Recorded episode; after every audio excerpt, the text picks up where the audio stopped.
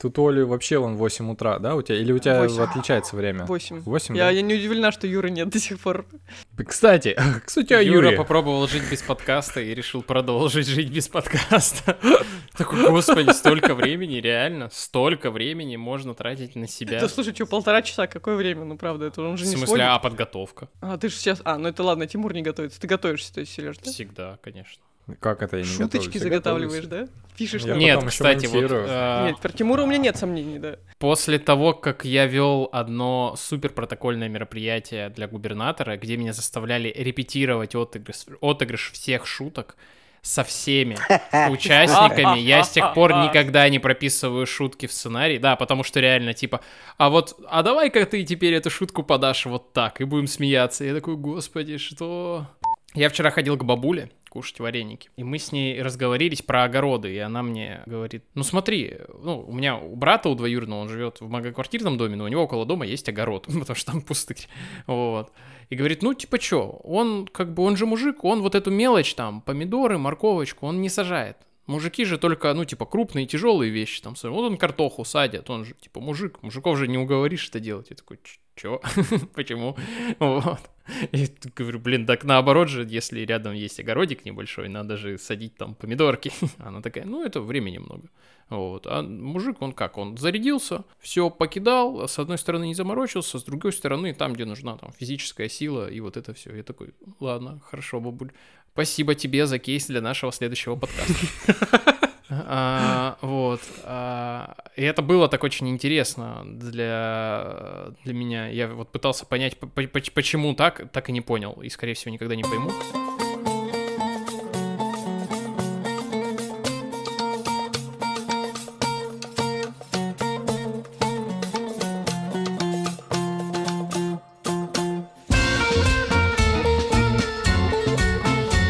Друзья, всем привет. Э, Не поверите, но сегодня юбилейный 50-й выпуск. Офигеть.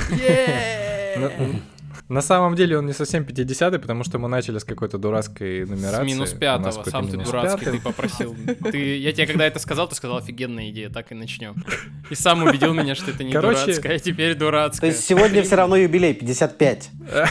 Ну, нет, там, знаешь, там смешно было. Вначале минус 5, а потом 0. А, А потом 1. Как- как с- Короче, с неважно, Windows. 50. Да, 50, мы молодцы, э, все молодцы, патроны молодцы. Вот, э, отдельно патроны. Это золотая скажем свадьба, между привет. прочим, 50 лет. Это золотой подкаст сегодня.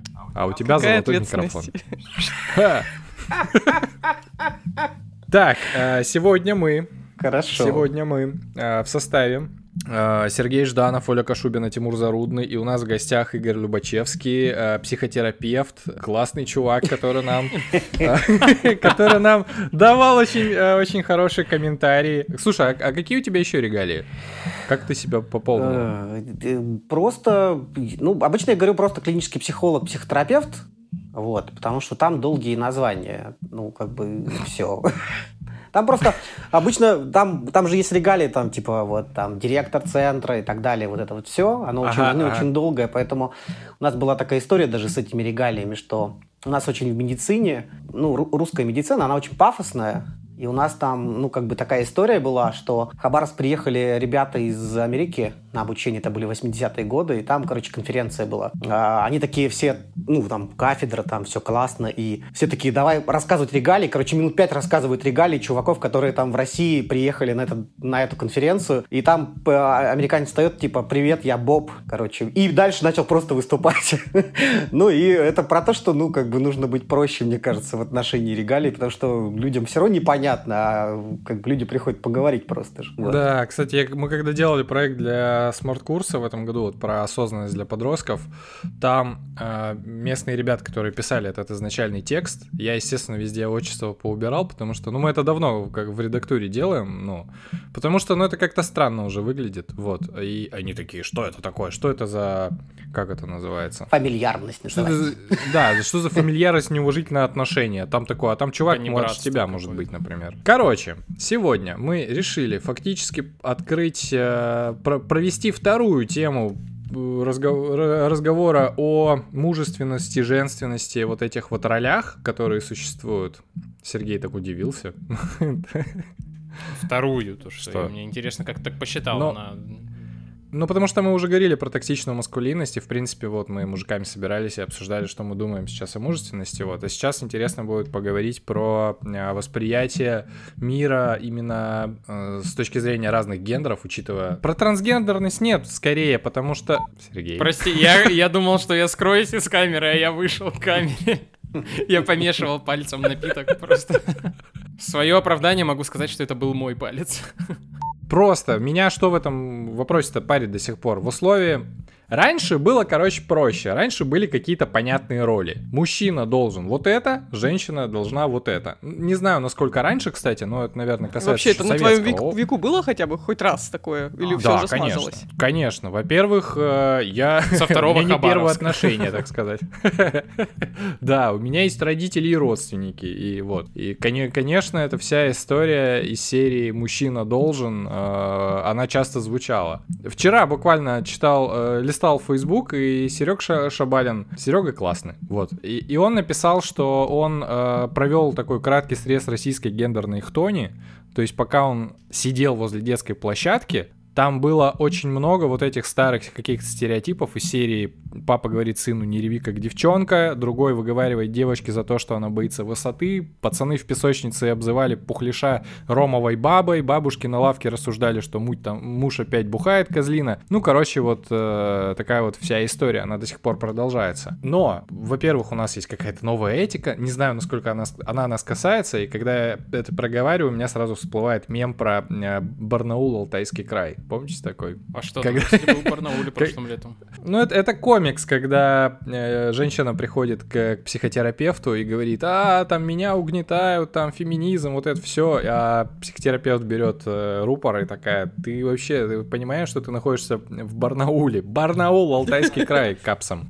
Вот, не очень понятно, как эта история касается нас, потому что мы уже, кстати, в каком-то в каком-то из эпизодов Серега очень классную историю сказал, что мы, конечно, сейчас живем все в разном времени, даже когда мы находимся в одном доме, условно, кто-то там в средневековье, кто-то еще где-то, еще где-то. Что с этим делать, чтобы не быть, во-первых, мудаком, а во-вторых, оставаться психически а, здоровым человеком? Вот.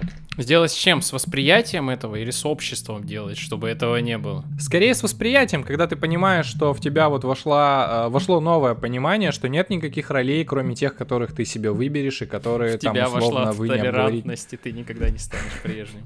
Ну, не, скорее не толерантность, но вот что-то вроде того. Когда ты понимаешь, что тебе хорошо так, что тебе адекватно так условно. Вот, но окружающая реальность, она не всегда так думает так же. Слушай, Ну, можно я доброшу такой в разгон? Ну, давай. Ну, у Игоря что-то классное, у меня не очень классное, поэтому я уступлю. Нет, это я не говорил, что будет классно. Я скорее хотел поддержать ту тему про то, что с этим делать. Э, Но есть две штуки, которые, мне кажется, с чего можно начать с точки зрения нашей профессии. Ну что, первое, это э, стереотипы вообще всегда и всю жизнь упрощали. Ну и, в общем-то, мне кажется, это совершенно нормально иметь сегодня совершенно разные взгляды на маскулинность, фемининность, там, мужественность, женственность. И почему-то до сих пор это приписывается этой бинарной системе, и я думаю, что это издержка развития общества в принципе это вообще. А, в широком смысле это всегда было и будет, потому что какие-то большие социальные группы должны на что-то опираться. В хороших социальных группах это хорошие стереотипы, да, такие про- продуманные, правильные, да, там какие-то адекватные какой-то реальности, даже научные в том числе, да, там, а, там а, о, о бигендерности или там о- об адекватном отношении к, муж, к мужчинам или к женщинам. У групп, которые там как бы продуцируют токсичные стереотипы, конечно, будут, в общем-то, они токсичные, да, и поэтому мы говорим о токсичной маскулинности, о токсичной фемининности, о мизогинии, о всякой другой э, хрени, которая, э, общем-то, существует и в медиапространстве, да и, мне кажется, в воспитании в том числе. А вторая прикольная штука, она уже про заболевания. Вообще э, нужно понимать, что вот то, с чего вы начали, когда там человек сидит на площадке и считывает огромное количество стереотипов воспитания, а, вот у нас в профессии есть такое понятие, как интроект. Ну, то есть а, человек развивается без отрыва от э, другого человека. То есть это суть воспитания, э, в общем-то, в этом и заключается. Да? Там, ты через проекцию другого обнаруживаешь свою личность. И эта личность должна чем-то питаться. И если говорить о том, что если личность питается вот такими вредными интроектами, то со временем усваивая эти интроекты, они превращают человека в очень большого невротика. И вот этот мачизм, который был, наверное, там в начале 2000-х очень популярен, сейчас он постепенно сходит на нет, он как раз был издержкой невроза. То есть люди, которые прям проглатывали эти стереотипы без проверки, к определенному возрасту обнаруживали, что у них большие проблемы, связанные с тем, что, например, там, с, чувствен... с чувствительностью той же самой, там, или э, с пониманием других, или с эмпатией, или там вообще с восприятием того, как люди строят отношения, или там с проявлением э, разного репертуара реакций. Например, там от, от мужика типа требовалось просто поприсутствовать, да, он там сорвался, наорал такой, а, я не могу, я одинокий волк, я слишком хорош. Или там, я слишком суров для этого. Ну, и он такой, ну, как бы это... Для него это ужасно, он там травмируется. Хотя это, конечно, говорит о том, что внутри него этот интроект так жестко сидит, что он управляет фактически его поведением. И он даже не, не знает о том, что ну, он может быть шире. Ну, вот чем опасный стереотип, мне кажется, про маскулинность. Что они, что они типа сужают? Они не то что сужают, они, а. они упрощают жизнь, мне кажется, и слишком э, вот то многообразие, которое может быть стоять за этим стереотипом, да, оно, оно просто не показывается. То есть человек отщепляет от себя эти вещи, потому что они не вписываются в его собственный стереотип. Вот и все. И это упрощает прежде всего жизнь человека и усложняет жизнь других. Если, допустим, ты ребенок такого отца, да, там ты думаешь, типа я девчонка, если просто там, не знаю, там поцеловался с мамой.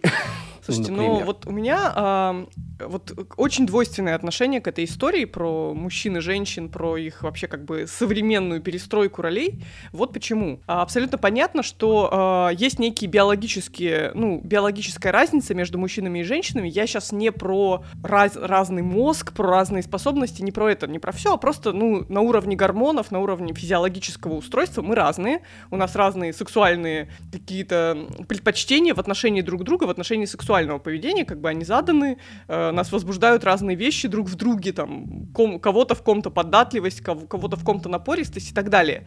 Но при этом понятно, что все, что происходило во второй половине 20 века, было с точки зрения воспитания, то есть э, социального привнесения гендерных ролей очень странным, потому что не было мужчин, там половина мужчин умерла на войне, всех мальчиков воспитывали девочки в садике, э, в школе и в университете все преподавательницы девочки, ну, то есть женщины, они как бы с детства приучают приучают мальчика к, того, к тому, что женщину нужно слушаться, ну и как будто бы мы столкнулись с ситуацией, когда а, если ты начинаешь как женщина немножко доминировать, то как мужчину часто это очень устраивает. Вот с одной стороны, для меня это может быть естественным поведением, как бы быть смелее, быть более такой, так вот, как бы воспитывать себе некого подкаблучника, и мужчине это комфортно, то есть нам в такой связке, в общем, как бы обоим почему-то привычно, э, но по итогу все равно это все ломается о, о нашу биологию, потому что все равно в какой-то момент, хотя мы оба ведем себя естественно, я думаю, блин, ну что за фигня, почему как бы, почему он не сильнее меня в этой ситуации и так далее, то есть параллельно пытаясь быть абсолютно естественной в рамках того воспитания, которое мне дали, и в рамках той среды, в которой я живу, то есть там сильные женщины, условно говоря, я все равно постоянно разбиваюсь о том, что мне нужно как бы перестроиться, мне надо быть обратно слабой, а то вот как бы вот пойти на эти курсы замечательные, как быть там домохозяйкой и все такое, как быть нежной и послушной, потому что как бы то есть сейчас какой-то какая-то странная Э, такой эклектичный момент, когда вообще непонятно, кому чего, кому как себя надо вести, и это, опять же, все еще не сочетается с какими-то биологическими ролями, и в конечном итоге я постоянно мечусь между тем, что надо быть естественной, надо быть такой, там, сильной и инициативной, и, там, успешной, какой я только могу быть, и третий момент сразу же расшибается о то, что у нас мальчики и так немножко такие затюканные. С таким подходом э, едва ли я, ну, как бы, ну, вот выстрою какие-то гармоничные отношения хотя бы внутри пары. И это просто рвет мозг, потому что я все время мечусь между вот этими ролями и пытаюсь понять, где я, как бы, как себя вести-то вообще с мужчинами, и это, это прям сложно. Не убью Слушай, ли я у меня его? вот... Сейчас, сейчас, у меня один вопрос э, возник, когда ты рассказывал, ты говорила, все равно в какой-то момент биологические роли, типа, ну, диктуют твое поведение. Я не очень понимаю, как это, э, что, как это на уровне, на уровне биологии очень именно проявляется. Просто. Что... Ну, то есть смотри, если, например, а, у меня не очень решительный мужчина, то есть как раз потому что ага. как-то мы изначально так друг друга поставили, что я вроде такая пробивная. Сейчас будет такой дис дисклеймер. Я не совсем про себя сейчас говорю. То есть я немножко утрирую. То есть на всякий случай, да, и мужчин у меня нет. Подруга. Но вообще Есть как подруга бы, одна. Просто, да, я пытаюсь, ну, то, что я наблюдаю, то, что я чувствую в себе, и то, что я наблюдаю в кое-каких отношениях вокруг себя. Так вот, я такая пробивная. Я как бы смирилась с тем, что вот как это было в сериале Чики, там, мужчина, там, тютя-матютя, но все-таки мой и все такое. А, но а, на уровне а, сексуальности, на уровне взаимоотношений как бы наших личных, очень интимных, все равно получается, что мне хотелось бы, чтобы он доминировал, а он ведь как в социальной жизни себя ведет, так и переносит это. И вот эта вот нетоксичная немаскулинность, она на самом деле как будто бы очень губительна именно для, ну, как бы для суперличных отношений, потому что вот на этом уровне все осталось как было. Тут никто не договаривался, что ты будешь очень мягким, я буду очень сильный. Здесь как будто все-таки остался вот это невымытый стереотип, невымытая стереотипность поведения. Прикольно. Тем более, что, извини меня, когда дело подходит к, к совместным родам. Нет. Когда женщина вынашивает ребенка и потом рожает. Вот. А Тут как бы невозможно, да, это переиначить. Да, ну типа да, так, так вышло, что как бы вам приходится внутри пары, даже если вы до этого типа так, все, женщина добычица, мужчина домохозяин, все такое, там все определили, а потом типа, ну сорян, не можешь ты ребенка за ну, меня как бы, Да, вся беременность, она же про слабость, про, про поиск э, да. человека, который тебя поддержит в ситуации, когда ты немножко не сама, ну, как бы не, не в себе в каком-то смысле, и, ну, не можешь отвечать за то, насколько дальше будет все благополучно, и тут в этот момент тебе нужен сильный партнер, а партнер такой, типа, там, Оль, что делать-то? Оль, что, в роддом-то поедем? Нет? Может, ты сама поедешь, а? А то я спать хочу. Ну, вот как бы такое что-то. И ты такой, ну да, да, да, да. Во-первых, это, а во-вторых, хочешь, хочешь, не хочешь, когда у тебя там на девятом месяце там жена или на, наоборот на первом месяце ребенок, ты хочешь, не хочешь, должен стать добытчиком. Ну, просто потому что, ну, типа, иначе, ну, типа, не выйдет. Ты должен обеспечивать, ну, как Понимаешь, бы, э, наше общество показывает, что уже, уже и не должен. Уже и куча есть примеров и случаев, когда женщина и работает до конца, и там без, без, и без мужчины и рожает, и воспитывает, но это же неправильно. Блин, да блин, добытчик вот не про деньги. Вообще не про деньги это все. Mm, это no. про какие-то роли и позиции. Про так, ответственность. Про ответственность. Ага.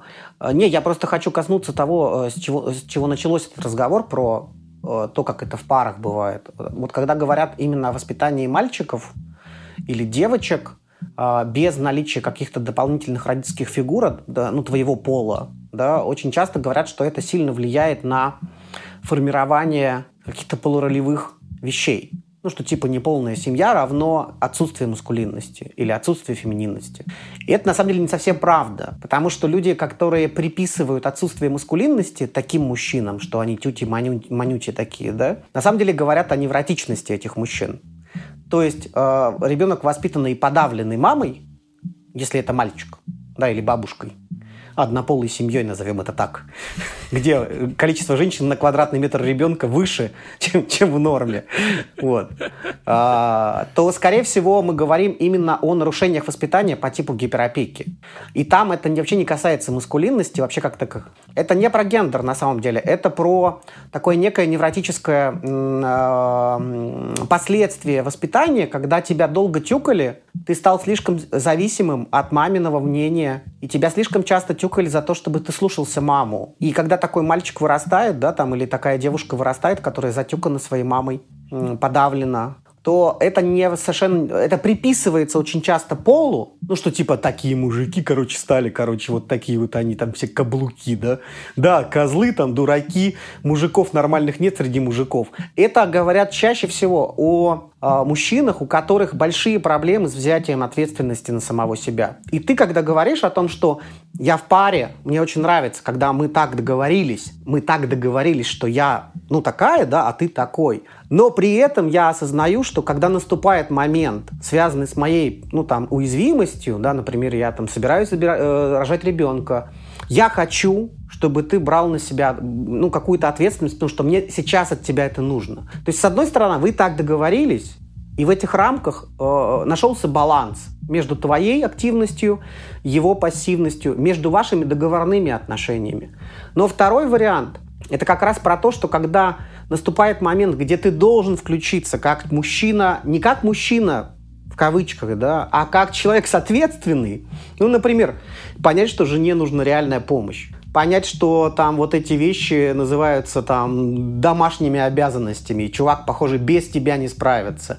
Очень часто приписанная мужественности на самом деле это проблема ответственности. То есть чувак просто, ну как бы он, он никогда так не делал, его воспитывали как маленького инвалида. И поэтому это не про даже мужественность как таковую, это реально такой про сложность взятия на себя ответственности в отношениях, в своей жизни, там, в целеполагании, например, да, там он говорит, ой, что-то я там учился, я вообще ничего не хочу, и я вот работаю слесарем, и мне норм. Ну и типа, и у него, у него потолок это слесарь там третьего разряда, например, да, и он больше ничего не хочет. Мужественность ли это? Да, да нет, конечно, это, конечно, проблема его вот этого вот взгляда на свою жизнь. И мне кажется, в нашем мире почему так много э, дерготни из-за этого полуролевого конфликта? Потому что, ну, во-первых, тема эта почему-то действительно по-прежнему приписывается мужским и женским ролям, что типа мужик вот такой, женщина вот какая-то такая. Хотя на самом деле, когда там тебе 20, 30, 35, 40 лет, ты начинаешь понимать, что, похоже, дело не в мужике. Мне просто нужен рядом человек, который тоже, как и я, понимает, что нам надо брать ответственность. Ну и в сексе я, например, хочу да, и в сексе, например, я хочу не уговаривать, да, а, а, а, а просто там нормально потрахаться. И в сексе я хочу, чтобы, ну там, и меня в этой чувствительности тоже поняли, что я вот хочу вот так. Он говорит, а как это? У меня Наташа делала по-другому. И ты такая, ну твою ж мать, да, блядь. Мама ну, вот. делала по-другому.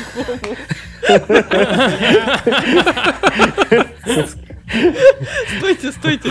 У меня есть э, маленькая, ну не то чтобы контраргумент, но вопрос. Но ведь у нас, вот к слову о гендерных стереотипах, реально есть еще тема с тем, что девочки более ответственные. То есть там девочка не, не бросает семью с пятью детьми, девочка не э, уходит с работы и не уплывает в дальнее плавание. Как бы. Это в твоей практике тема. так происходит. Ну это, слушай, это какая-то совсем а неблагополучная сказал, женщина, что... которая, которая может уйти из семьи и бросить детей на... Ну, согласись, это не, это не типичная история. Это это исключение из правил. Я поддержу здесь, правда, это исключение из правил. Вот все-таки девочки вот это, организованные, это... там, не знаю, староста класса, подожди, которая не подожди. забудет все это. Э, э, мне кажется, девочек организуют. Мне кажется, не стоит забывать, что девочек здесь организуют так. Кто? Кто? Ну, мама. Мамы?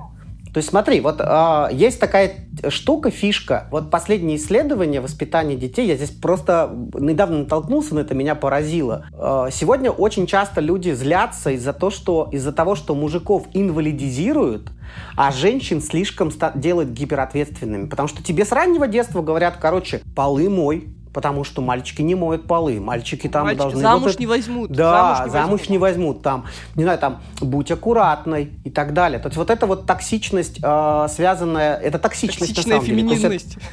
Это, да, это, это уже токсичное. То есть это такое некое влияние, которое делает тебя заранее гиперответственной. И такая девушка, правда, считает, она реально считает, она не просто, она чувствует так, что она должна переть. И рядом с ней появляется мужик, которому всю жизнь говорили, э, это не мужское дело, воспитывать детей только женское дело. И тогда это такой, знаешь, ключик к замку подходит, и тогда вот появляется история такого бытового инфантилизма вот. в семье, где ты херачишь, типа на работе, ты такой весь уставший, а она такая не устала, потому что она сидит дома. Ну, ну и вот это вот, мне кажется, вот этот перекос, он именно с того, что не, не, не женщины сами по себе гиперответственны, а их реально, ну как бы в воспитании э, очень часто делают такими. И это прям может быть опасным, потому что такая девушка, например, может реально считать, что она, она устает не из-за чего.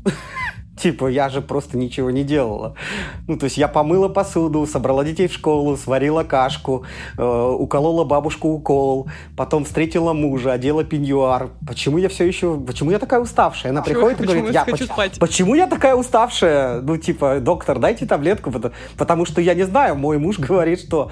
И это капец, потому что это, ну, реально такой вирус, который не позволяет ей почувствовать себя, ну, например, и мужчина также может быть. А я, я могу кратко резюмировать очень сильно, Игорь, начать с того, что стереотипы, они очень сильно упрощают. И это такой шаблон. Вот тебе говорят, так, ты если девочка, у тебя есть там вариант, вариант 1, вариант 2, вариант 3. И мужикам говорят, девочки бывают раз, два, три. Типа по дому все делает, хорошо готовит или это. Выбери типа из четырех какой-то ключевой скилл, да, вот, и только один ты можешь не брать. И вот и прокачивай прокачивай Да, да, да, да. И это такой шаблон, который позволяет вам э, как пазликом друг другу найти. А когда вот люди начинают всякие умные книжки читать и слушать подкасты, вот, они почему-то начинают как бы, блин, а мне вот в этом шаблоне некомфортно, я буду другой. А еще человек не из четырех компонентов состоит, а из 104. Да, и у нас все более такие сложные края появляются, и нам все сложнее найти не обязательно партнера, но вообще там даже друзей, да, с которыми мы сможем попасть. И токсичная среда, она вот здесь, правда, она как кислота, она нужна, чтобы вот эти краешки сгладить, выровнять под какие-то формы, чтобы мы других тоже могли найти. И здесь, мне кажется, самый продуктивный это стереотип какой? Что все люди, блин, разные. Если этот человек не из твоего круга общения, если он мусульманин, либертарианец, если он там еще что-то, то у него могут быть другие просто взгляды на жизнь, и тебе нужно с ним говорить по-другому. Да, вот простой пример. Ты когда говоришь с людьми, нужно фильтровать базар и не крыть матом тех людей, которые могут быть ему знакомы, потому что это могут быть его ближайшие друзья. И в этот момент нужно сказать, не говори так, это мои друзья, ну как бы не надо. И ты такой, все, окей. Вот так же должно быть по отношению ко всем остальным аспектам жизни, чтобы нам жилось чуточку лучше.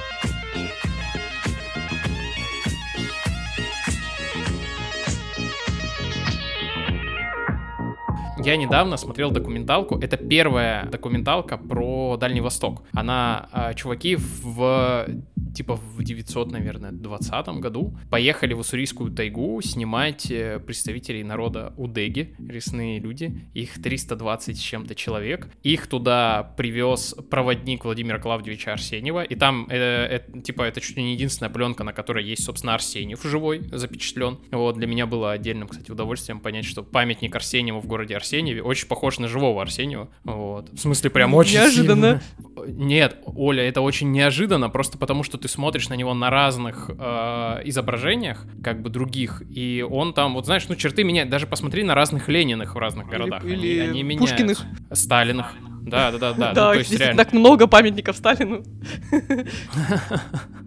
Так вот, и там, а, ну, прям запечатлен быт этих людей. То есть они прям с ними тусили в этой тайге несколько месяцев, судя по всему. И они говорят, а, обязанность э, мужчины — это, собственно, на охоте, ну, кого-то добыть, убить.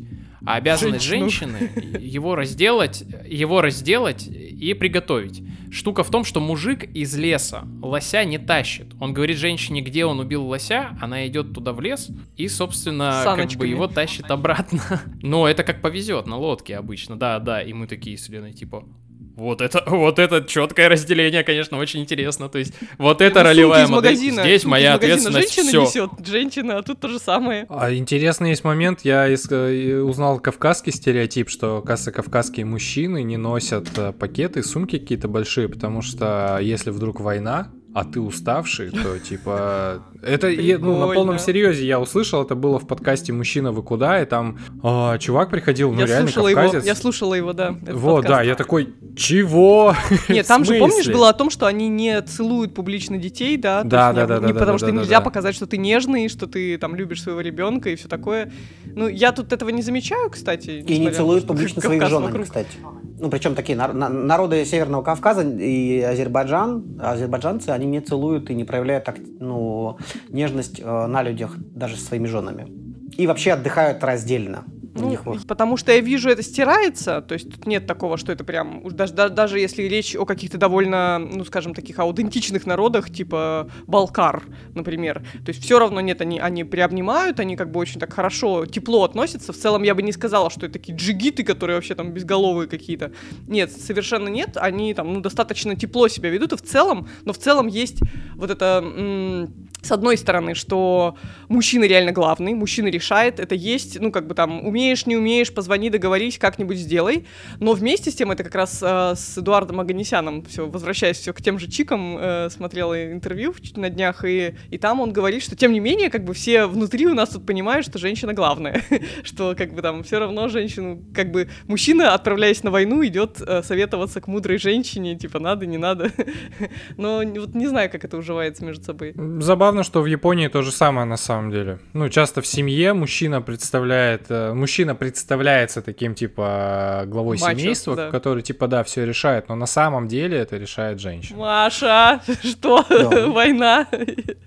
Добить хочу всю эту историю. А, штука в том, что раньше, на самом деле, люди, конечно, много чего делали, но видов деятельности таких больших было либо не очень много, ну и большинство из них, на самом деле, были достаточно устойчивые. Они там десятилетиями, там столетиями были, и, в принципе, за это время люди успевали, ну, то есть они возникали какие-то новые, они такие, о, какая-то новая дичь, кто это должен делать, мужчины или женщины, давайте у нас это будут делать женщины, потому что мужчины заняты там вот этим, пушнину они там в тайге добывают или еще что-то. И как-то вот распределяли общались, и было понятно, был какой-то консенсус. А штука в том, что а, за 20 век, да, появилось такое количество, ну, просто волна была но, новых а, видов деятельности, каких-то, ну, то есть мир открылся, глобализация, все видят, как это происходит там в соседних э, странах, там еще что-то. И получилось так, что мы по многим вещам просто не успели договориться, ну, как бы глобально. И нам приходится об этом договариваться внутри, ну, даже там, внутри семьи, внутри пары, да, там,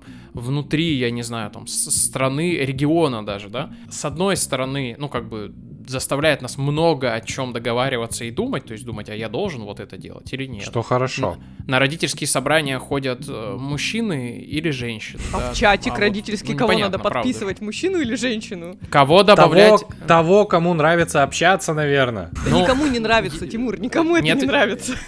Да, вот чья, чья обязанность, да-да-да, вот там вот со всем этим делать. И, и с одной стороны, это нас ставит в, в огромное количество коммуникативных ситуаций, да, где мы вынуждены с другими людьми, даже вот как в родительских чатиках, нам вообще безразличными договариваться о чем-то. Но с другой стороны, открывает кучу возможностей по самоопределению, потому что человек же самоопределяется только в в ситуации как бы проблемной.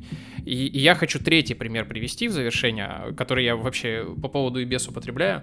А, одна из причин а, взрыва IT в Индии в том, что IT — это чуть ли не единственная сфера деятельности, которая была в отрыве от всей кастовой системы. Ну, то есть кастовая система не подразумевала ничего вообще похожего. Это значит, что независимо от того, в какой ты касте, ты мог заниматься IT. Даже если ты неприкасаемый, ты мог войти, найти себе работу войти, на другом конце мира, да, и зарабатывать хоть какие-то деньги. Ну, потому что в Индии и с, инду... с индийцами тебе не грозило вообще ни... ничего, никакая работа, да, а тут ты мог благодаря этому, благодаря интернету хоть как-то начать зарабатывать, да. Впервые вообще в истории всей Индии там много, на, за много сотен лет появились неприкасаемые, у которых хоть какие-то есть средства, кроме базовых, да, к существованию. Вдруг там воины и брахманы, да, могут заниматься чем- чем-то вот таким. Понятно, что кастовая система это там отдельная история, но это одна из тех ниш, куда, э, где люди могли проявлять себя. И мне кажется, как что... там было IT-дьякон? Вот, э, взрыв вот этих... IT-брахман. IT-диакона это. Ну, это в смысле была шутка какая-то, что чувака при, при, в епархию приняли, в смысле, и в трудовом договоре подписали IT-диакон. CDO. У меня это, смотрите, у меня два момента. Во-первых, рубрика «Пересказываем мемы». Это в эту же, те, в эту же копилку, в, в, в, этот же, в эту же ветку разговора. А мне какой у него нрав... будет джингл? Типа как у Джона Сины? тан таран Не, мне кажется, как этот директор... Не знаю. Но, короче, помните в старых учебниках были вот эти вот картинки, когда... Ты хотя бы предмет обозначь, в каких учебниках? учебниках я, кстати, не знаю, что это за учебник. Я не знаю, кстати, что это за учебник. Может, это какой-то вообще букварь. Непонятно, чему он э, научил. Это, это, это для, для начальной школы. Там, в общем, э, все члены семьи занимаются вроде как нетипичными делами. То есть бабушка играет в игрушки, там девочка прибивает... Это не учебник, это диагностический материал. Какой? Это не учебник, это была картинка из диагностического материала для маленьких детей. Диагностический, а, а что не диагностировать? Ну и короче, и, и это очень прикольно из серии «Кто здесь занимается не тем?» И мне нравится картинка, в которой э, подписаны комментарии из серии э, «Все занимаются тем, чем они хотят заниматься, отстаньте от людей», короче. Это прям очень круто. А, и вопрос. Смотрите, вот та роль, которую Игорь описывал в конце прошлого вот того куска, вот чувака, у которого гиперопека, вот это все, непонятно на кого равняться, это я. Короче, у меня очень э, такое странное детство было, потому что меня супер сильно гиперопекали, поэтому у меня все там достаточно сильно поехало, у меня не было примера, на кого э, равняться. Короче, что делать, на кого ориентироваться, если... На жену, конечно. Конечно, да. А жену ты какую Такие выбираешь? пары, да, где мама передает в руки жену. Да. Как ключик от Тимура. Конечно. Ты а жену ты выбираешь такую, которая, ну, в общем, по- похожа на маму, конечно же. Наверное, в каких-то ситуациях. Вот. э, У нас же институт авторитета, наверное, его же нету сейчас. Ну, то есть, э, я имею в виду, вот ты растешь Типа без не отца. авторитета имени кого. Нет, в смысле, расформировали. э, в смысле в середине 70-х Имени годах по- показа- а, образец такой мужественности, это, наверное, были вот эти кино- киноактеры, киногерои, там какие-то голливудские, Не, типа подожди, а «Брат Иствуд. 2»? Ну какой брат 2? Ну брат 2, во-первых, антигерой. Во-вторых, э, я ебал этот э, 90-е эти, простите. на, кого мне там ориентироваться? Что он говорит, не брат ты мне гнида черножопая, ну это не ориентир. А, то есть образ героя, это, конечно, вот всякие э, Стив Маккуин, э, там Клинт Иствуд, э, ну и другие классные ребята. Вот, но сейчас это не Ты работает. говоришь об институте даже- инициации. На- наверное, да. Спасибо, да. О нем, да. Что делать, ребята? Где тебе пройти инициацию, Тимур? В этом вопрос. Я прошел. э, Это скорее вопрос не сколько И для ты меня. книгой должен помахать в этот момент. Я прошел уже. Постучать. 50 Не. выпуск подкаста. А я же рассказывал, что для меня какая-то инициация Сплав по произошла го- года три назад. Да, это именно сплав был, когда я понял. Ну, то есть, наверное, мужики, да? Может быть, это было когда-то раньше, но именно это вот как какой-то ритуал, когда Да, ты да. такой, блядь, я вот как я что могу, э, и вот после этого вот это ощущение, нифига себе, как я сколько могу, и неважно, даже если Все, я могу не теперь умею. носить ро- розовый худи сколько захочу, потому что все, я уже мужик, ничего вы с этим не поделаете. В том числе, да, я, я понял. Вот. Эта вещь, кстати, очень хорошо. Хорошо, я здесь Тимура очень поддержу. Ну, можно я пару слов скажу про инициацию, потому что это не просто важная вещь, это фактически та вещь, которая в советское время э, выполнялась э, за счет, наверное, различных внеучебных мероприятий. Нет, нет, не учебные мероприятия, это пионеры, это октября, там, это вот, эти, пионеры, вот эти, да, вот эти А. вот штуки, которые были, были популярны Тимур и его команда, и тот образ мужественности для советских мальчиков, а он был очень добрым, он был очень таким, знаете, мужественным. Потом культура, правда, стала меняться, и а, ну, там, в 90-е годы там была культура там вот этого вот там гоповской жизни, вот этой вот криминальной жизни. Сейчас, кстати, э, образ му- мужественности, он э, очень противоречивый и состоит из двух отдельных вещей. Это, первое, это антигерой, ну, кине- кинематографически нравится больше мужчинам антигерой с мрачной судьбой. Это первый. А второй Да-да-да, кинематографически Глуховского нравится мужчинам. Дэвида, Дэвида Финчера. Да-да-да. А второй образ, который очень сильно нравится мужчинам, э, это такой а, парень очень простой, который, ну, там, чего-то там сам добивается. То есть это вот, вот, вот такой вот противоречивый образ сегодня мужественности для, ну, может быть, для международном ключе. Ну, я отошел немножко от инициации. Вот за, за развал Советского Союза и за вот это формирование России, да, там, последние несколько лет, вообще, в принципе, института инициации как таковой не было. Это было заменено криминальными кругами, и вот кто проходил там э, вот эти все штуки хулиганские, ну, наверное, помнит, что там была ну, культура насилия в большей степени предъявлена, она была единственной. То есть фактически ничего больше не делало тебя мужчиной в мужском сообществе, нежели чем культура насилия. А сейчас, правда, для многих мужчин инициация За футболкой становится... побежал, спорим? Вот, а сейчас, правда, стала, ну, как бы инициация, и сейчас она стала важной.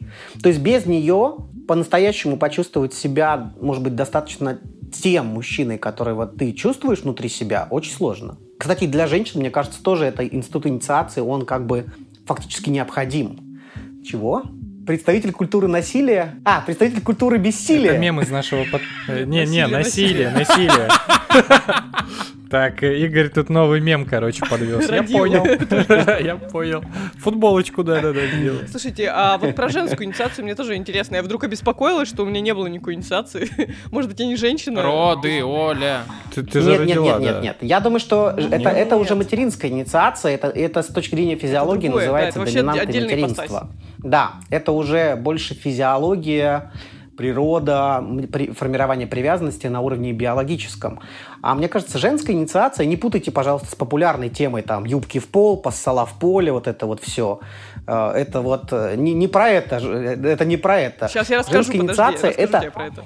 это как раз то, что и значит мужская инициация. То есть здесь между нами на самом деле разница-то немного. Мужская инициация предполагает погружение в мужское сообщество. Нет, смотри, мужская инициация подразумевает не формирование мужественности за счет женщины. Типа, так. ты делаешь меня каблуком, короче. Если ты будешь мягче, я буду сильнее на фоне тебя.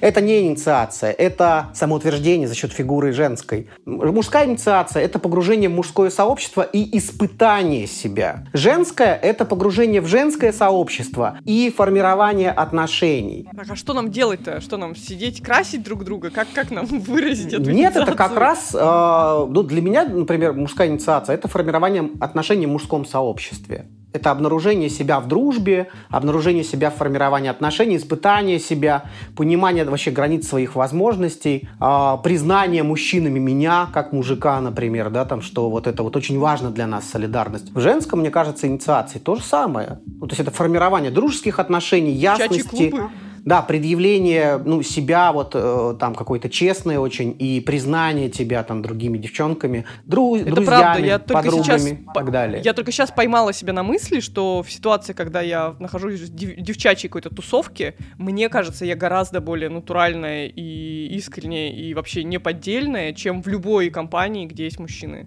ну, при том, что я достаточно, ну, достаточно искренний человек в жизни, но с девочками, то есть мы совершенно расслабляемся, у нас вообще все, все на основе всегда уходит.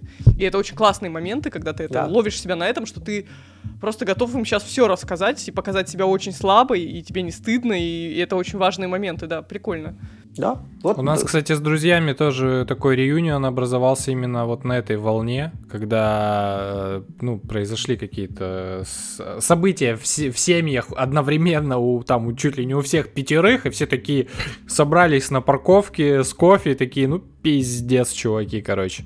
Вот, и это тоже вот эта вся поддержка, конечно, она вся очень сильно сблизила, и когда ты можешь высказать э, все, не боясь, что тебя осудят там за какую-то ранимость, там еще что-то, это очень круто, конечно. И, во-первых, баня помогает стать ближе. Ну, это прям... А, мужик в Тимуре заговорил. Я... Вы не поверите, но последние две недели я такой... Во-первых, у нас баня есть, но я, я ей всегда занимался, но тут я решил вообще в это все углубиться, потому что, типа, а как правильно парить? А техника парения тройка, четверка, там, а как это... Ну, короче...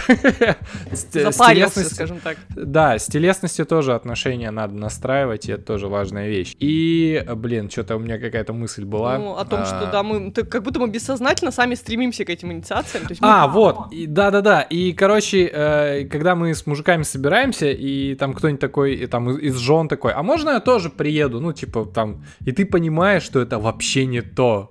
Такая, я там где-нибудь посижу, и ты такой, не то, не то.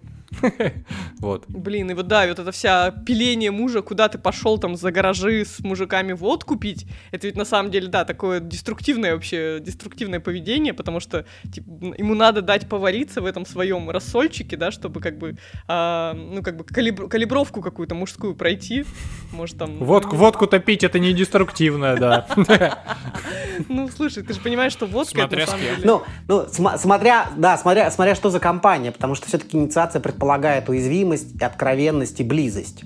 Но если ты мужиками просто бухаешь, да, и там э, вы, э, ну, как бы чешете языками про женщин, о том, какие они все плохие, а вы такие хорошие, конечно, это уже не, не инициация, а просто мужское государство какое-то против, против женщин. Вот. Мне Я... кажется, это тоже важно, кстати. Ну, то есть вот как бы мы ни говорили о том, что нет, нет разницы мужчины и женщины, все как бы все это уже давно сгладилось, все равно вот это вот как бы дружить против них, yeah, в этом нет, тоже это есть да. какая-то прикольная солидарность. И как бы кому ты еще пожалуешься на то, что вот как бы я их не понимаю, блин, как у них вообще башка работает, как они, они что, договорились все вот так себя вести, и от, от, от этого коллективного признания того, что ты ничего не понимаешь в противоположном поле, как будто, да, вы, вы сразу на этой почве дружите. А вот это непонимание, оно, это в смысле чисто культурная вещь? Я вот реально просто не очень... Ты инопланетянин или что? Или...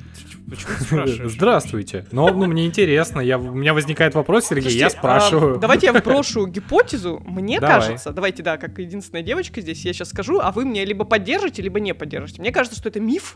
Объединитесь На самом деле мы абсолютно... Против. А? Объединитесь против, да, как будто бы. Ну, в смысле, мне кажется, что нет никакого базового непонимания. Мне кажется, что мозги у нас именно в плане социального... Ну вот, если попробовать снять себя всю эту шелуху того, как тебя учили, надо быть таким, надо быть таким, если все это снять, просто сесть друг напротив друга и вот зайти очень глубоко в личный диалог, то станет понятно, что никакой разницы нет, что нет никакого, никакого разного устройства мозгов по отношению к противоположному полу. И как бы если до этого договориться, то выяснится, что все это просто шелуха и сверху. И, наверное, в очень хороших разнополых парах в какой-то момент партнеры до этого доходят, что, ну, то есть, ладно, мы будем на людях как бы вот эти вот роли соблюдать, но мы-то с тобой понимаем, что там ты уязвимый, я сильная, или, не знаю, как, как угодно еще в любых аспектах, и, и вот как бы на самом деле разницы нет, просто мы как будто бы, ну, не настолько сильные все еще общественно, и это нет такого консенсуса общественного, чтобы мы друг другу в этом признались. Я поддержу и добавлю вот что, что я здесь, да, что стереотипы — это все шелуха, которая позволяет обустроить контакт, и они придуманы действительно для упрощения контакта. И когда пары доходят, именно пары или друзья, или там родители со взрослыми детьми, например, в разговорах об, об отношениях, доходят до вот этого вот э, обнаружения чистого, какого-то незамутненного э, ну, там, уровня взаимоотношений, это классно. Другое дело, что очень часто это настолько страшно для обоих, что пара должна пройти огромное количество времени, и в паре должно пройти огромное количество времени, огромное количество столкновений как раз вот на почве несоответствия стереотипов, да, там, что в моей голове там есть проекция мужа, что вот он такой должен быть, да, там, и я такая уже обижаюсь. Или есть такая жена, которая должна там что-то делать, и я тоже обижаюсь. То есть вот э, этот путь, он очень медленный и очень, наверное, ну, как бы, то, то, ради чего формируется семья, мне кажется, ради этого.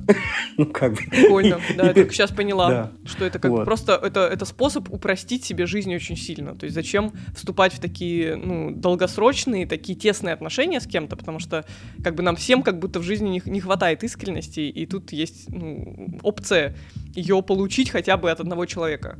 Да, что хотел сказать? Мы же как бы расизм, ну, в смысле, я имею в виду не только мы вчетвером, более-менее в золотом миллиарде договорились до того, что а, расизм мы осуждаем. Не стоит, ну, как бы считаем, что это все булшит, и не стоит говорить, что вот черные вот такие, азиаты вот такие, русские вот такие, там, я не знаю, белорусы такие, да, а вот русские вот такие, это все, ну, то есть херня на постном масле, и нужно только для того, чтобы какие-то некорректные анекдоты травить и выставлять себя ослом в беседах, когда вот такое вот говоришь.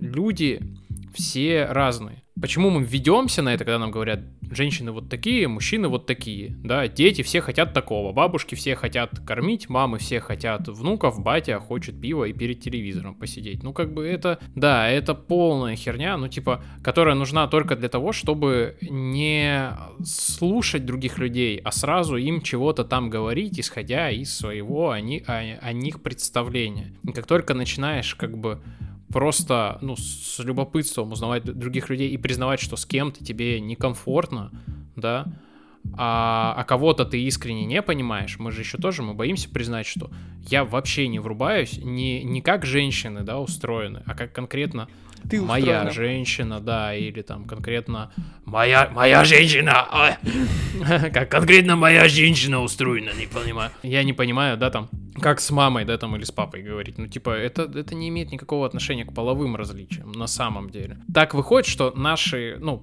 именно половые различия диктуют нам некоторые ключевые события в жизни да, ну ладно, в основном девочкам диктуют, типа, скорее всего, у тебя будет опыт беременности и родов, и ты такой, вау, типа это, это скорее всего сильно влия... Э, влияет на твой опыт вообще жизни в принципе, да.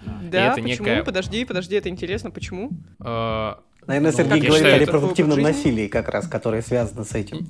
Нет, нет, нет, я не, не, я этой темы даже не хотел. Э, Оль, мне кажется, что это значимое событие. Конкретно это, ну, типа, мужики только если очень сильно постараются, наверное, там могут как-то представить, но в любом случае это сильно значимое событие, которое, скорее всего, будет э, в твоей жизни, и, скорее всего, До оно или после твое, оно будет влиять бы... на твою жизнь?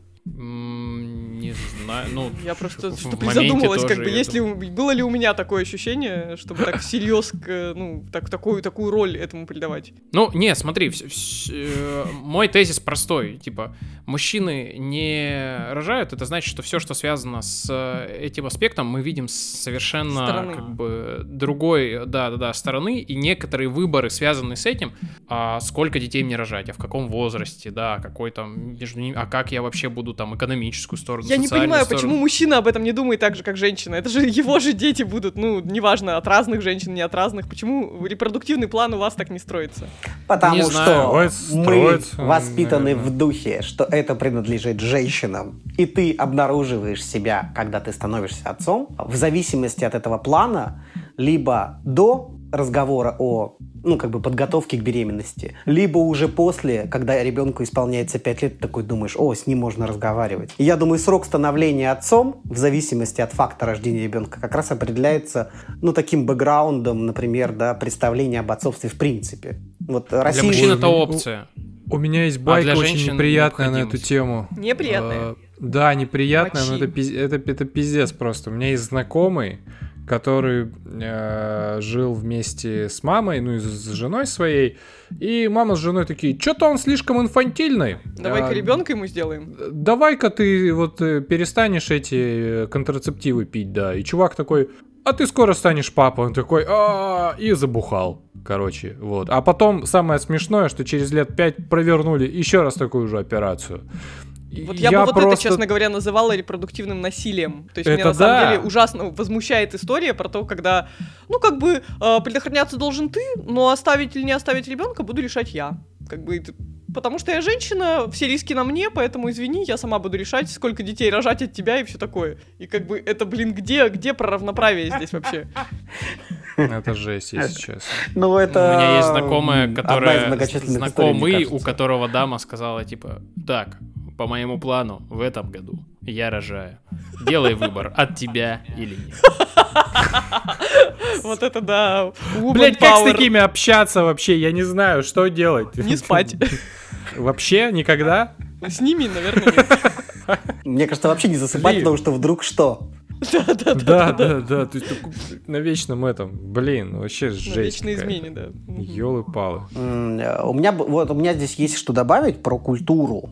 А, мы что-то говорили о культуре воспитания, культуре насилия, культуре инициации. Я думаю, здесь нужно затронуть тему культуру отцовства. Потому что действительно репродуктивный план, я здесь с Олей соглашусь, у мужиков либо вообще ни хера не появляется, а, либо появляется в процессе того, как жена ему говорит о том, что он станет папой. Ну и он такой, чё? и пошел, короче, за кроваткой. Купил самую худшую, ну, то есть он там... Самую вот дешевую. Это, самую дешевую, и он такой, дорогая, я приду, я зато я привез шарики. И, и вот это вот все.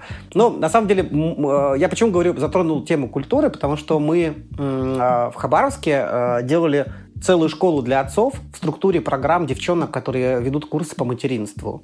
Это была школа прям для отцов, для начинающих отцов. И мы, мы исходили из той идеи с ребятами, что ну, то есть жаловаться на отсутствие культуры отцовства, что, ну, типа, чуваки не могут понять, что такое отцовство, формировать привязанность, понимать там план репродуктивный и план воспитания. Э, можно долгое время там сетовать, говорить, что вот там ребят не научили быть отцами, да, да, да, да сколько же можно. А мне кажется, идея заключается в том, что этой культуры не появится, пока мы не будем ее создавать. То есть вот этими мелкими, маленькими шагами говорить о том, что мы реально там трусы, и мы боимся, и мы никогда не были папами, и вообще впервые, как наша жена делает тоже этот шаг.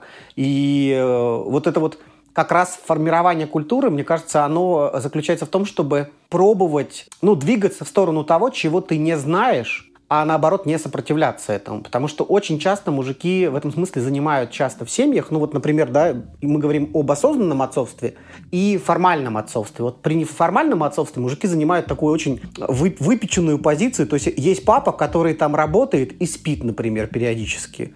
И это папа там тоже А осознанное отцовство это когда папа включен непосредственно в деятельность, он там знает, что ребенку нужно вот такие подгузники, и не потому, что он там какой-то странный, а потому, что он реально заботится, например. Ну, вот про это речь. Да, Или наоборот, это... когда мама не знает, какие подгузники нужны ребенку, потому что батек такой моя тема. Да. Я за подгузники в этой паре.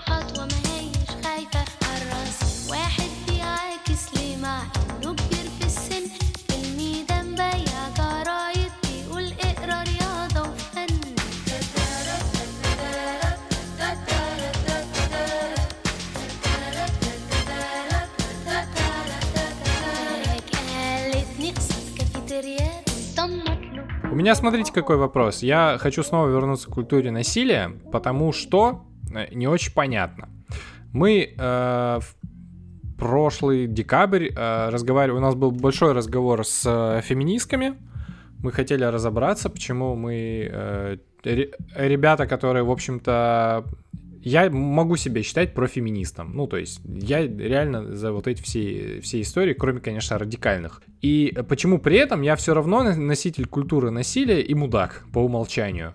Вот. И в какой-то момент я согласился с этой идеей, что любой мужчина — это представитель культуры насилия просто потому, что он мужчина, просто потому, что он сильнее, просто потому, что, ну, больше, больше количество изнасилований э, совершено именно мужчинами.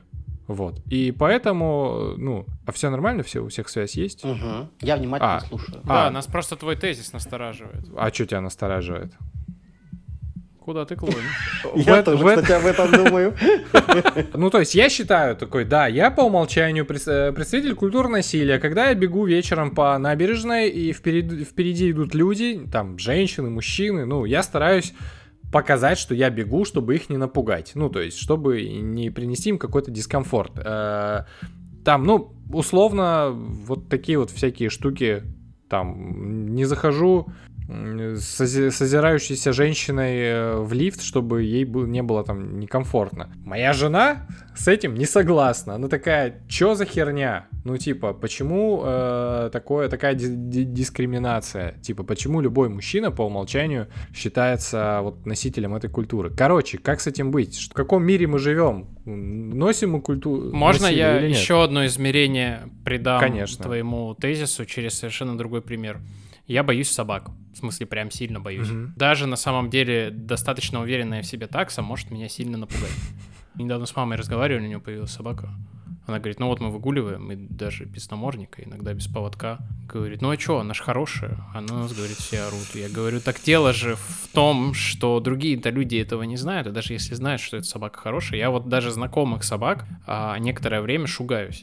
Вот. И тут то же самое. Ну, как бы, когда ты, ну, хозяин пса, будь добр заботиться о том, чтобы другие люди штаны себе не промочили, когда увидят твою собаку, даже если она прекрасная. Судя по всему, а, также нужно вести себя если ты гордый обладатель пениса, вот, или глубокого выпуклого декольте, потому что некоторые мужчины теряют контроль, вот, и, наверное, а, об этом тоже нужно подумать, не знаю. Вот. Я добавлю еще здесь одно измерение. Но я обострить решил. Да. Это не... а, а я добавлю еще одно измерение в этом про культуру насилия, потому что, вот смотрите, когда говорят о культуре насилия, это сейчас будет мое мнение исключительное. Мне кажется, речь идет о культурах восприятия, о культуре восприятия последствий насилия. Ну, например, там не быть э, чуваком, который обвиняет жертву, э, не быть э, чуваком, который говорит, что я, блядь, нормальный мужчина, я вот не они же. Ну вот не быть таким. И мне кажется, что когда э, говорят о культуре насилия с точки зрения там, того, что ну, мы типа по праву рождения какие-то более агрессивные, мне кажется, речь идет о том, что мы можем не до конца понимать, насколько э, женщины могут быть травмированы, и исходя из этого травмирования, ну, в каком-то своем прошлом, например, да, чувствовать нас как угрожающий объект. И мне кажется, это как раз про уважение к восприятию последствий травмы.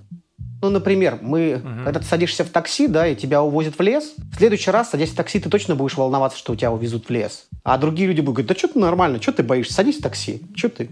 И я думаю, что вот именно это измерение как раз про уважение не к тому, что мы плохие. То есть мы как-то часто мужики напрягаются на это, типа, вот мы, вот на нас возлагаются какое-то там давление. Да это не давление, мне кажется, это просто некий взгляд на то, что ну, как бы эмоции других, травмы других, сложности других тоже нужно име- иметь возможность уважать. И если ты не понимаешь, то хотя бы принимать, признавать, что они могут быть, например. Вот такое измерение добавляю здесь. Тяжело, мальчики, тяжело. Слушайте, не, на самом деле, я сейчас поделюсь одним наблюдением, которое заставило меня задуматься о чем-то близком. Совсем недавно я заметила, что э, на меня очень большое впечатление производят мужчины заботливые. То есть, когда я вижу в отношениях с не, не обязательно с мужчиной, с которым у меня какие-то планы там вступить в близкие отношения, просто там в поездке, где-то еще, э, со стороны мужчины проявление такой прямо чрезмерной чрезмерной э, вот именно заботливости, когда он там спрашивает, как я себя чувствую, что-то еще. А, то есть для меня просто я вдруг поняла, что, во-первых, это очень всегда почему-то неожиданно. То есть как бы я так прям теряюсь немножко от именно такой э, неделанной заботливости мужчины. А с другой стороны, это как бы там сразу плюс там 50 очков, если мужчина там предлагает тебе понести там твою сумку или что-нибудь такое. Э, как бы с одной стороны я испугалась, подумала, да, вот все, мне недалеко до тех самых хороводов в юбках и там, чтобы питать там женскую энергию и все такое Земли. А, с другой стороны, это, наверное, как раз о том, что от мужчины как будто подсознательно, при том, что я не травмирована мужчинами, действительно, меня всегда окружали в целом хорошие мужчины, у меня не было никакой истории там психологической травмы из детства или из юности, чтобы кто-то со мной очень как-то грубо или плохо обошелся, но тем не менее есть какое-то подсознательное ощущение э, до, до чего угодно, то есть на самом деле просто очень редко, когда общаясь с мужчиной, ты абсолютно спокойно, потому что ты не боишься какого-то подвоха, и этот подвох это не обязательно про насилие, про то, что он там там тебе сделает больно или плохо, он может быть про то, что мужчина отморозится, то есть что он закроется, что вот в силу вот этой вот мужской не, ну, больше такой тяги к молчаливости, к неинициативности, что он просто куда-то вот, простите, пожалуйста, проебется, и ты как бы даже не поймешь, что случилось-то, как бы почему, что, что я сделала не так, и как будто от мужчины всегда ждешь э, отсутствие обратной связи и, э, ну вот, какого-то непредсказуемого поведения, как будто ты всегда немножко на, на стреме от того, что что-то может пойти не так. А с женщинами почему-то такого нет. То есть не знаю почему, может быть, про правда это там ошибка выжившего и мой личный опыт, но в целом я не могу сказать, что вот да, как будто чем для меня общение с женщиной отличается от общения с мужчиной, тем, что от мужчины я всегда жду подвоха. Это, наверное, как раз про проблемы с взаимопониманием полов. Бля, конечно, э, тезис этого выпуска — это носитель культуры бессилия все таки я думаю. Точно, да. Это, это, это поразительно, как насилие и бессилие уживаются на самом деле, ну, как, как две частые характеристики, а, стереотипные, присущие мужчинам. Почему Блин. так? Как будто это две какие-то крайности, и нету, не, нету вот этой золотой середины.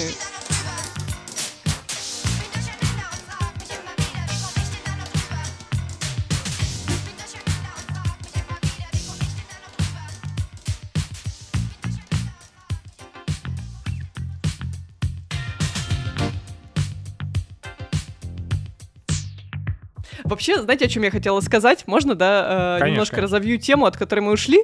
А, это очень интересно, как вот тот конфликт, который мы вначале обозначили, да, что все, блин, не понимают, как э, уживать свои гендерные, э, социальные, биологические роли, а какие странные формы девиации это принимает. То есть, да, во-первых, как бы есть курсы как раз по, там, для мужчин и для женщин, которые учат... Э, стой, стой, я да. сразу, вот, и мне кажется, ты в эту сторону идешь, да, Сергей? Просто если вдруг, если вдруг ты этого коснешься, объясни, пожалуйста, что за хороводы и сила Земли. Я что-то не очень. Да, да, да, да, да. Сейчас я, я к этому иду, я ровно к этому иду. Смотри, ну я хочу как раз с другой крайности начать. Что у мужиков, как бы, вот как бы, что им а, маркетинг предлагает, чтобы спастись и как-то избавиться от этих проблем? Во-первых, это, конечно же, курсы а, из разряда там «Будь мужиком». Я не помню, помните, в Москве были эти несколько очень страшных случаев, когда там, типа, бойцовские клубы для мужчин, там кого-то насмерть забивали, сказали, ну, типа, вот отдай туда своего сопляка, там, мать или жена, и из него там ну, сделают нормального мужика, если он в армии не был. То есть такого типа там курсы вот супер токсичной маскулинности, курсы, наоборот, э, не то чтобы не токсичной маскулинности, я знаю, что есть у, э, как же называется, Гёте институт, да, кажется, или, не, Генриха Бюлле, э, есть такой, все перепутала, все немецкие фамилии собрала, есть какой-то а, спецкурс онлайн, типа серии лекций именно по нетоксичной маскулинности, который тоже как бы как раз наоборот мужикам, которые чувствуют, что я какой-то тютя-матютя, они вот как бы могут тебе сказать, нет, чувак, ты в норме, это вообще нормально. То есть как бы вот, вот обратная сторона. А для женщин я знаю две крайности. Слушай, подожди, про мужчин как бы без курсов. Ты приходишь в супермаркет, чтобы купить тебе шампунь, а там либо черные, либо темно-синие упаковки, которые обычно пахнут машинным маслом, освежителем для туалета и чем-то, от чего тебя тошнит в автобусах. И ты такой, а можно, пожалуйста, ну, пож... вообще без ничего хотя бы. Вот. И тебе как бы полка супермаркета и все мерчендайзеры говорят, ты чё, баба, хочешь вкусно пахнуть в душе? А вот я, кстати, возвращаясь чуть-чуть назад, раз уж ты затронул, по этикеткам, мне кажется, вот всяких уходовых товаров в супермаркете можно вообще понять, куда двигается общество, потому что я заметила как раз на примере упаковок шампуней, что очень много появилось слово уход и забота. То есть вот как вот, как вот эта короткая супербродская формулировка, которая должна тебя заставить протянуть руку и купить. Шампунь это либо написано... с уходом от ответственности. Кайф. Уйди, от ответственности уйди за свои от волосы. ответственности за свои, за свои волосы, так точно, да. Слушай, кайф. Ну вот да, это как будто отражение каких-то наших внутренних потребностей, которые не принято оглашать вслух. То есть всем нужна забота, и все вот шампуни, они как будто так... Обл... Купишь их коробку, обложишься ими, и тебе будет тепло и хорошо. Так вот, возвращаясь к разговору про, да, что, что нам может предложить рынок. Да, значит, для мужчин или наоборот, будь, будь слабым, это ок, или наоборот, мы сейчас научим тебя быть сильным. Для женщины тоже две абсолютно противоположные истории. Первое, это пойди в рад фемки, как бы стань радикальной феминисткой. Эти мужики вообще козлы, они задолбали, давай будем сильными, все вместе женское братство, женское сестринство, да, и мы вот будем против них. Это одна крайность. Вторая крайность разделяется на две. Это первое, будь идеальной женой для своего мужа, мы научим тебя быть слабой, простите, пожалуйста, это прекрасной любовницей, как бы твой муж тебя никогда не бросит, ты просто научишься угадывать его желания, какие-то супер мужики с Ютуба рассказывают, сейчас мы вам расскажем секрет, как управлять мужчинами и все такое. Ну, мне кажется, есть запрос, и он, ну, как бы, есть запрос, есть предложение. Запросов всегда у людей много. Люди ведь ищут себя через разные формы. Кому-то нравится там, не знаю, там э, быть мужиком и его там единственная возможность там хоть как-то прикоснуться к своей личности, это пойти в какую-нибудь радикальную там, например, там мужскую тренинговую программу. Ну там, кстати, есть в Сирию даже поехать. В, ну нет, я не говорю Или именно про. Пойти. Ну не, не есть Или сумасшедшие. С Хабаровска тоже чуваки, кстати, уезжали. У меня у, у друга коллеги какие-то там знакомые уе- уперлись в Сирию, там, ну, отбитые на всю башку, мне кажется, вообще. Вот. Э, я просто думаю, что э, таких объявлений может быть много и так широко, потому что это разные источники доступа к, ну, вот к этой мякушке, которую мы пытаемся все найти в себе. Uh-huh. И каждый, мне кажется, находит свой путь там, и для кого-то там, не знаю, там вот эта вот ведическая штука – это путь исследования своей личности. Ну, он единственный как будто бы у человека. И мне кажется, поэтому есть такая аудитория у этого. Кстати, в Иркутске я нашел кл- классное объявление, причем про него даже говорили, мне кажется, я не знаю, там ребята из губернии, по-моему, что в Иркутске э, повторилось объявление, связанное с классным братом, короче, на крузаке, который заберет тебя со школы. Чувак за полторы штуки приезжает на крузаке, короче, в Кожанке и забирает тебя, сопляка, школы, потому что тебя дрочат одноклассники, и ты такой говоришь, это мой друг, это мой, а, это, мой, это мой бро. И, короче, все говорят, вау, нифига у тебя бро, и, и все тебя уважают. Или дрочат тебя, потому что ты продаешь себе В нашей школе было Отвратительно. Пошутили над тобой. Вот. Ну, то есть я думаю, что вот именно та форма, которая сегодня рынком предлагается, ну, она очень многообразная, просто, просто до хрена многообразная. Есть прикольные формы, то есть я вообще соглашусь. Но на самом деле я я для меня, ну, для меня есть э, пара хороших форм, которые мне очень нравятся. А, первое – это формирование культуры напарников. Э, вот в эту культуру относятся все э, новые тренинговые программы, там типа коуч-походы, вот Саша Костюков, я знаю, в Хабаровске делает, типа гонка героев, То есть формирование культуры напарников, потому что у взрослых людей вообще не хватает нормальных человеческих связей. И мы говорим сейчас не только вообще о мужчинах, не только о маскулинности, не только о женщинах или женственности. Тут вообще мы говорим о формировании хоть каких-то нормальных связей. Второе направление – это э, групповая терапия. Ну, реально для проблем таких, мне кажется, помогает приход просто к людям, которые тоже приходят жаловаться и говорить о том, что какая-то херня происходит в жизни. Ну, вот мне кажется, это классно. А третье, мне кажется, это инициация.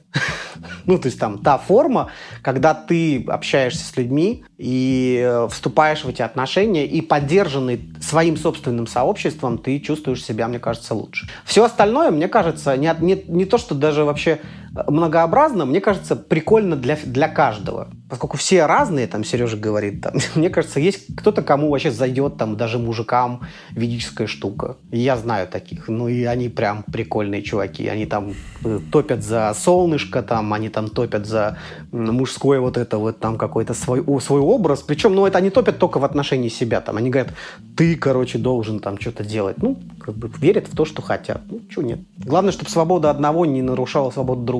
Ну, да, мысль была, мысль была в том, что да, вот есть как бы такое, э, как раз э, такие же две индульгенции для женщин. Первое, будь сильной, как бы, окей, раз уж так вышло, что ты стала сильной, давай к нам, к феминистке иди, будем смеяться над мужиками и будем такими вот классными, крутыми, вообще не стесняясь этого и все такое. А это в сторону сильной, в сторону слабой, э, это два варианта, да, либо будь идеальной женой, вот тебе тренинги, как познать мужчину, как, как стать женой миллионера, как стать идеальной любовницей, как начать, э, как бы там, угадывать, как влюбить в себя любого, вот такого типа, и просто их миллион, поверьте, их очень много, значит, есть спрос.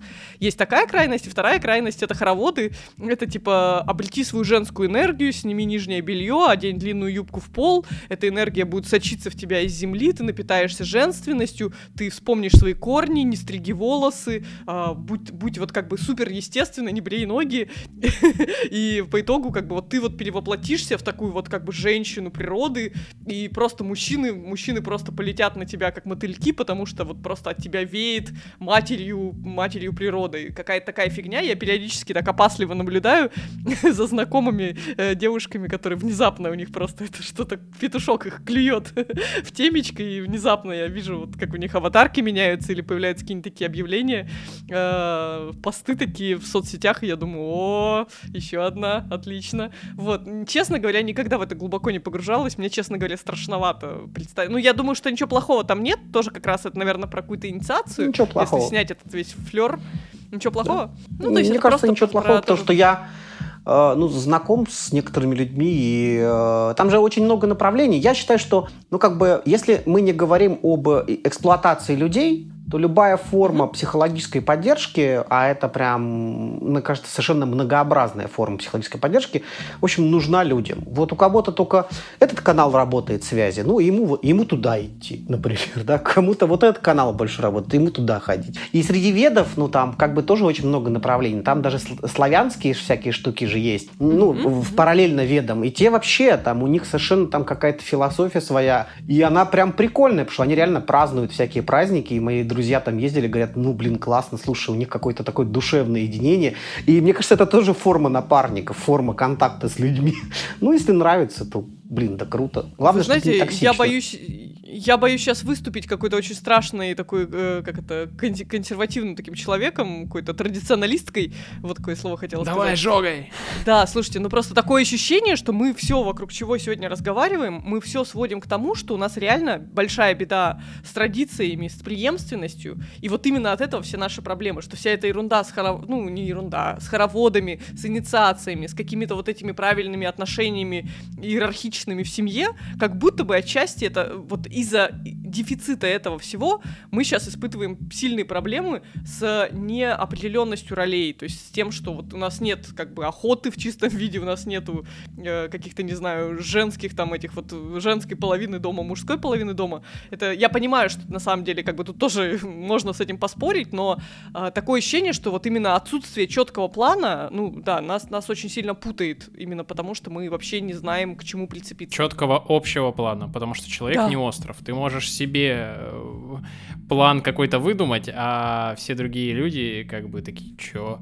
Почему мы вообще э, нет. Вот, и здесь важна синхронность. Танец — это дело минимум двоих. На самом деле я здесь э, добавлю, мне кажется, тоже хорошую вещь. Я за то, что говорит Оля, потому что есть такая философия, даже не философия, скорее, а убеждение, что формирование иерархической связи между поколениями происходит через пять колен. Если очень долгое время в России там, после войны восстанавливалось вообще какое-то мужское сообщество, да, то есть мы говорим там, вот если с этой точки зрения, то у нас как бы катастрофически не было дедушек. То есть не было дедушек у тех отцов, кто были нашими отцами. То есть они просто не выжили. И для того, чтобы вот эту преемственность какую-то традиционную, да, там сохранять, а, мне кажется, вот это вот должно пройти какое-то количество, чтобы мы когда-то побыли дедушками, и тогда вот эта вот а, опора на ясную концепцию, иерархию, может быть, даже некую простите меня за неполиткорректное слово, идеологию, она будет, наверное, вот достаточно, э, ну, такой понятный, ясный, ну, вот как направление, да, типа вот мой дед был там таким нормальным, адекватным чуваком,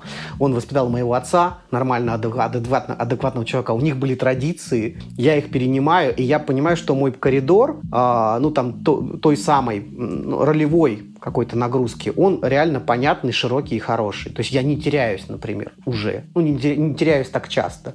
Может быть, Оля именно про это говорит. А можно я добью? Угу. Вот, мне кажется, для слова идеология есть достаточно общепри... ну, достаточно распространенный, при этом более нейтральный термин воспитания. Ну, да, И кстати, в этом плане, точно. как бы, мне очень сильно... Не, я просто про то, что для меня-то это термин, ну, профессиональный. И мне очень сильно в душу запал пример, а, который говорил Петр Георгиевич Щедровицкий, что воспитание, оно, его результаты нужно смотреть через поколение. Не тогда, когда ты детей своих учишь смотреть на детей. Это все, ну, какие-то вообще искажения. На внуков, на своих надо смотреть. И если ты с воспитанием справился, то до твоих внуков это дойдет. Если не дошло, то это провалено. Вот. И он говорит, и у нас поколение невоспитанных мужчин, невоспитанных предпринимателей, потому что советская власть и две мировые войны выкосили начисто. Он приводил конкретные примеры, сколько процентов в России семей, в которых не прерывал, прерывалась мужская линия как минимум один раз за сто лет. И это катастрофически низкие цифры. И, ну, есть подозрение, что если там собака не зарыта, то она там очень сильно покопалась. Вот. И с воспитанием, конечно, у нас по очень многим аспектам большие проблемы, ну, в том числе и с позиции там, гендерной культуры или гендерных культур, скорее.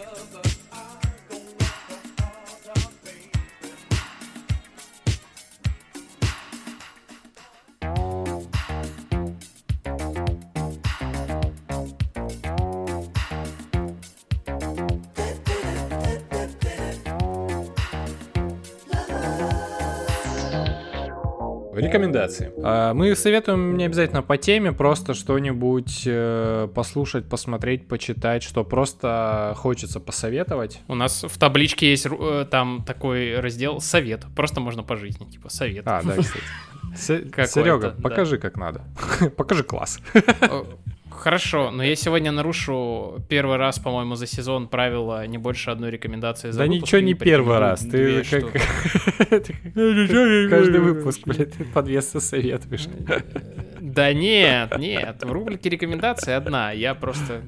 Все остальное это интеграция, а не рекомендация. Отсылка.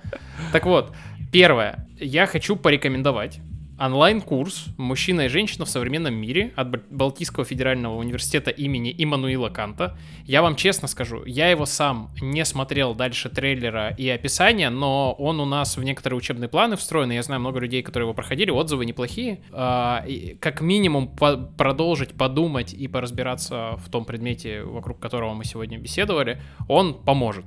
Вот. Я скину ссылку, он бесплатный. И второе, я хочу посоветовать, вот сейчас важно комикс, не рассказ, не экранизацию а именно комикс. Кстати, есть отдельно, оказывается, такой жанр, когда берут литературное произведение и перекладывают в комикс. Комиксизация. Это комикс на историю Нила Геймана, а, как разговаривать с девчонками на вечеринках, которые а, переложили вот в такую в другую форму два, их называют чудо-близнецы, Габриэль Ба и Фабио Мун. Я их просто обожаю. Они прекрасные авторы и креаторы, и это замечательный, э, замечательное произведение с визуальной точки зрения и имеет отношение к теме э, нашего выпуска, потому что, ну, там это прям на аннотации написано, чуваки приходят на вечеринку, а там не девчонки, а инопланетяне. Вот. Но ты как бы такой смотришь, читаешь и понимаешь, что, ну, как бы из-за того, что они инопланетяне, они девчонки, разница, ну, как бы пропасть между ними глубже и ближе не становится, а с другой стороны ты понимаешь, что там на самом деле-то пропасти никакой нет, вот, что там вообще про другое. О- очень классно, и несмотря на то, что фактически весь сюжет уже написан в аннотации, читать очень интересно, классно, приятно. Позавчера почитал, вам советую. А, я, я, да, я не стала э, влезать в момент, когда Сережа вспомнил про, а, ну, как-то стал ассоциировать э, отношение к женщинам э, с отношением, ну, с расизмом, да, вот это вот момент. А я как раз просто вчера перед сном э, включила первую серию четвертого сезона Фарго, и там просто намешано вообще идеально. То есть там просто идеальная комбо расизм и отношение к женщинам. Э, два в одном. И прямо очень-очень классно и четко прослеживается эта нить про дискриминацию, вообще непонятно на основе чего. И как бы одинаково больно за все сразу. Это очень-очень остро чувствуешь. Другое отношение к девочкам, другое отношение к афроамериканцам. И мне кажется, как раз вот э, чтобы, может быть, для себя понять, что надо иначе относиться к мужчинам или к женщинам, неважно. Может быть, это хороший, хороший заход, ненавязчивый, очень веселый, посмотреть четвертый сезон Фарго, тем более, что их, правда, можно смотреть с любого сезона, никакой, ну, никакой четкой связи между ними нет. Для начала я коснусь, наверное, поскольку я работаю и со взрослыми, и с подростками, для подростков в теме там мужественности, маскулинности, а, я прям обеими руками рекомендую сериал «Половое воспитание». Прям классный, хороший, понятный человеческий сериал про взаимоотношения. Вот. И мне кажется, подросткам вообще у них большая беда, потому что им сложнее, чем нам обращаться с этим. То есть у них жестче конфликты этой, этой маскулинности, фемининности. Вот где заложена культура насилия, мне кажется, в большей степени, чем у взрослых. Да. да. А, второй, я рекомендую книгу, наверное, несколько книг, э, посвященных привязанности это Людмила Петрановская, вернее, весь цикл ее книг и статей. Я рекомендую этого как специалиста. Просто потому, что она пишет не о мужественности и женственности, она пишет о теме формирования привязанности. А это как раз про тот контакт, о котором мы сегодня говорили, где людям не хватает признания э, не их гендерной роли, а их э, личности и чувств. И мне кажется, вот в отношении воспитания детей, в отношении понимания потребностей и чувств другого человека, это хорошая книжка, вернее, хороший цикл книг про детей, про родителей и про подростков, опять же. Я рекомендую наращивать культуру напарников. Вот прям, причем ищите, правда, места, ну, если говорить именно вот прям словами, какая, какой прям добрый совет можно сказать, э, скажу, что стоит развивать культуру напарников. Это поиск не просто своих друзей и знакомых, это поиск каких-то новых э, сообществ, где вы можете прикоснуться к тому, как мы, мы контактируем вообще с людьми своего пола или другого пола. Потому что э, проблема взрослых людей, мне кажется, и это опять же сильно порою подогревает стереотипы, мы слишком долго задерживаемся со своими друзьями. То есть и в какой-то момент это дружеское сообщество нас иногда удерживает в рамках тех стереотипов, в которых нас знают друзья. То есть нас видят только так, только с одной стороны. Mm-hmm. И когда ты приходишь к новым людям, они могут сказать, чувак, а ты вот оказывается вот такой. Ты думаешь, ничего себе, я вот оказывается вот так могу еще, блин. Вот это вот долгое время формирования только с одной однобока, оно, оно нам заставляет нас порой именно оставаться в тех представлениях о себе, которых мы там знаем формирование напарников, поиск нового сообщества помогает видеть себя со стороны. Вот. И э, что третий, вернее, что последний я скажу, развивайте тему сексуальности. Потому что, раз уж мы говорим о гендерных ролях, вот здоровый секс и сексуальность у партнеров это большая беда, вообще просто огромная беда. Потому что с женщинами еще как-то более-менее хорошо все, потому что вот там у женщин появились книги про сексуальность, очень хорошие. Про мужиков вообще. Не у всех появились. А? Да, но вот прям... Но они же у всех появились, книги могут читать и мужчины про тоже. как-то вот э, очень мало, например, э, книг про сексуальность, например. Ну, да, да, да. Вот Согласен это, мне кажется, упущение. И мне кажется, вот развивать аспекты сексуальности, это я говорю именно про пары, потому что очень часто в этих ролях заложены сексуальные стереотипы. А это худший вариант для развития сексуальных отношений во всех смыслах этого слова. Поэтому я рекомендую увлекаться кинки-практиками. Вот в Хабаровске эта штука пока еще нету, но я хочу как-нибудь привести, хотя бы кинки, кин, кинки дэй сделать. А вот в Москве открыли кинки-практики, и вообще кинки Раша организовалась. Это хорошо помогает людям исследовать свою телесность, свою сексуальность и разбивать стереотипы сексуальные и полуролевые. То есть это вот формирование здоровой сексуальной культуры. И мне кажется, интересуйтесь кинки-практиками. И вообще кинки-культурой современной, потому что это так, классно. короче, Игорь, э, ждем тебя на подкасте, на записи эпизода про сексуальность, потому что это правда э, тема, на которую хотелось бы поговорить. Ну, с которой мы хотели открыть этот сезон, кстати. Серьезно? Да.